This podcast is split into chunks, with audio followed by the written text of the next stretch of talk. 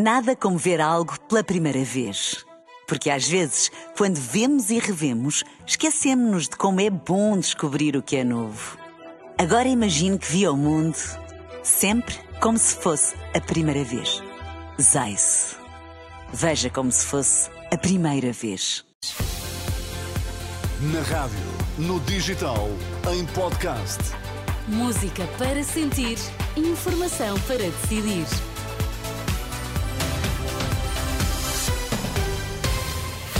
São as notícias na Renascença com Ana Rita Borda d'Água para já os destaques. Olá, bom dia. Bom dia. Israel diz que cessar fogo com Hamas vai continuar.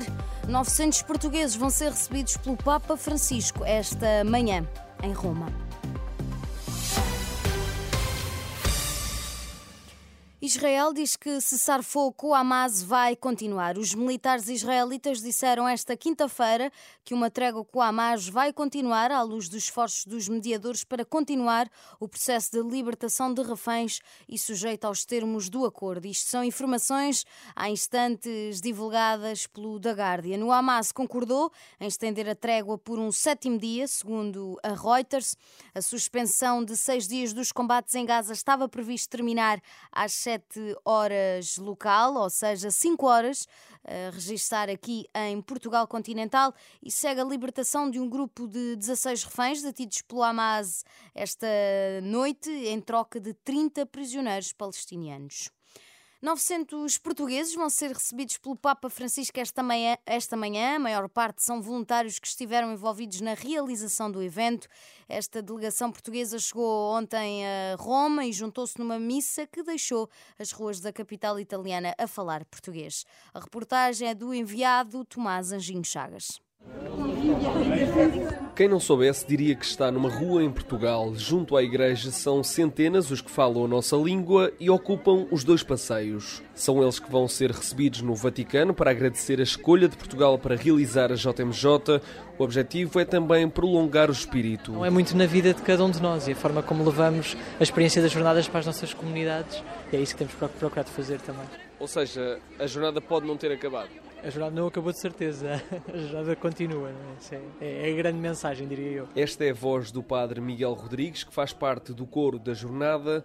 Vão afinando para impressionar o Papa. Vou dar o acorde.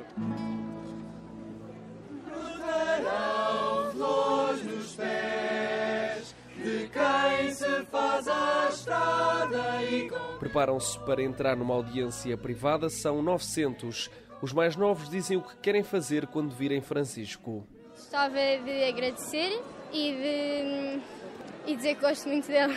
De todas as idades vão em direção ao Vaticano, entre eles está Dom América Guiar.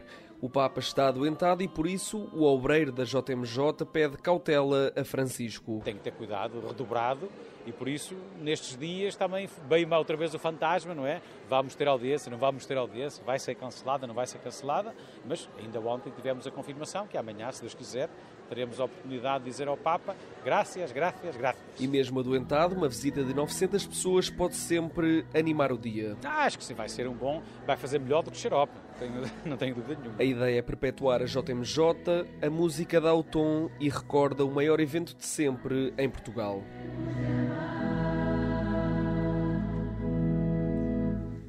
Reportagem do enviado da Renascença a Roma, Tomás Anjinho Chagas, que vai acompanhar esta audiência do Papa Francisco a 900 portugueses que estiveram envolvidos na organização da JMJ. Por cá, o CIM chegou a acordo com o Ministério da Saúde para aumentos salariais dos médicos até 15% no ano que vem, mas para já mantém a greve às horas extraordinárias nos cuidados primários, uma greve que está em curso até ao fim do ano. Marcelo Rebelo de Sousa vai ouvir hoje os partidos representados no Parlamento açoriano sobre a situação política na região após o chumbo do Plano e Orçamento Regional para 2024. As reuniões com os partidos com assento na Assembleia Legislativa Regional dos Açores foram anunciadas na semana passada, logo a seguir ao chumbo do Orçamento Regional para o próximo ano.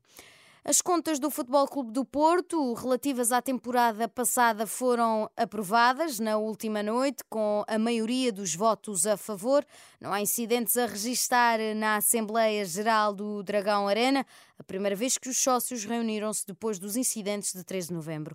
André Vilas Boas, Boas, aliás, foi o principal protagonista da reunião magna, tanto durante em que foi alvo de críticas e aplausos.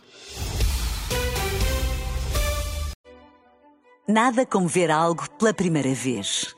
Porque às vezes, quando vemos e revemos, esquecemos-nos de como é bom descobrir o que é novo. Agora imagine que viu o mundo sempre como se fosse a primeira vez. Zais. Veja como se fosse a primeira vez.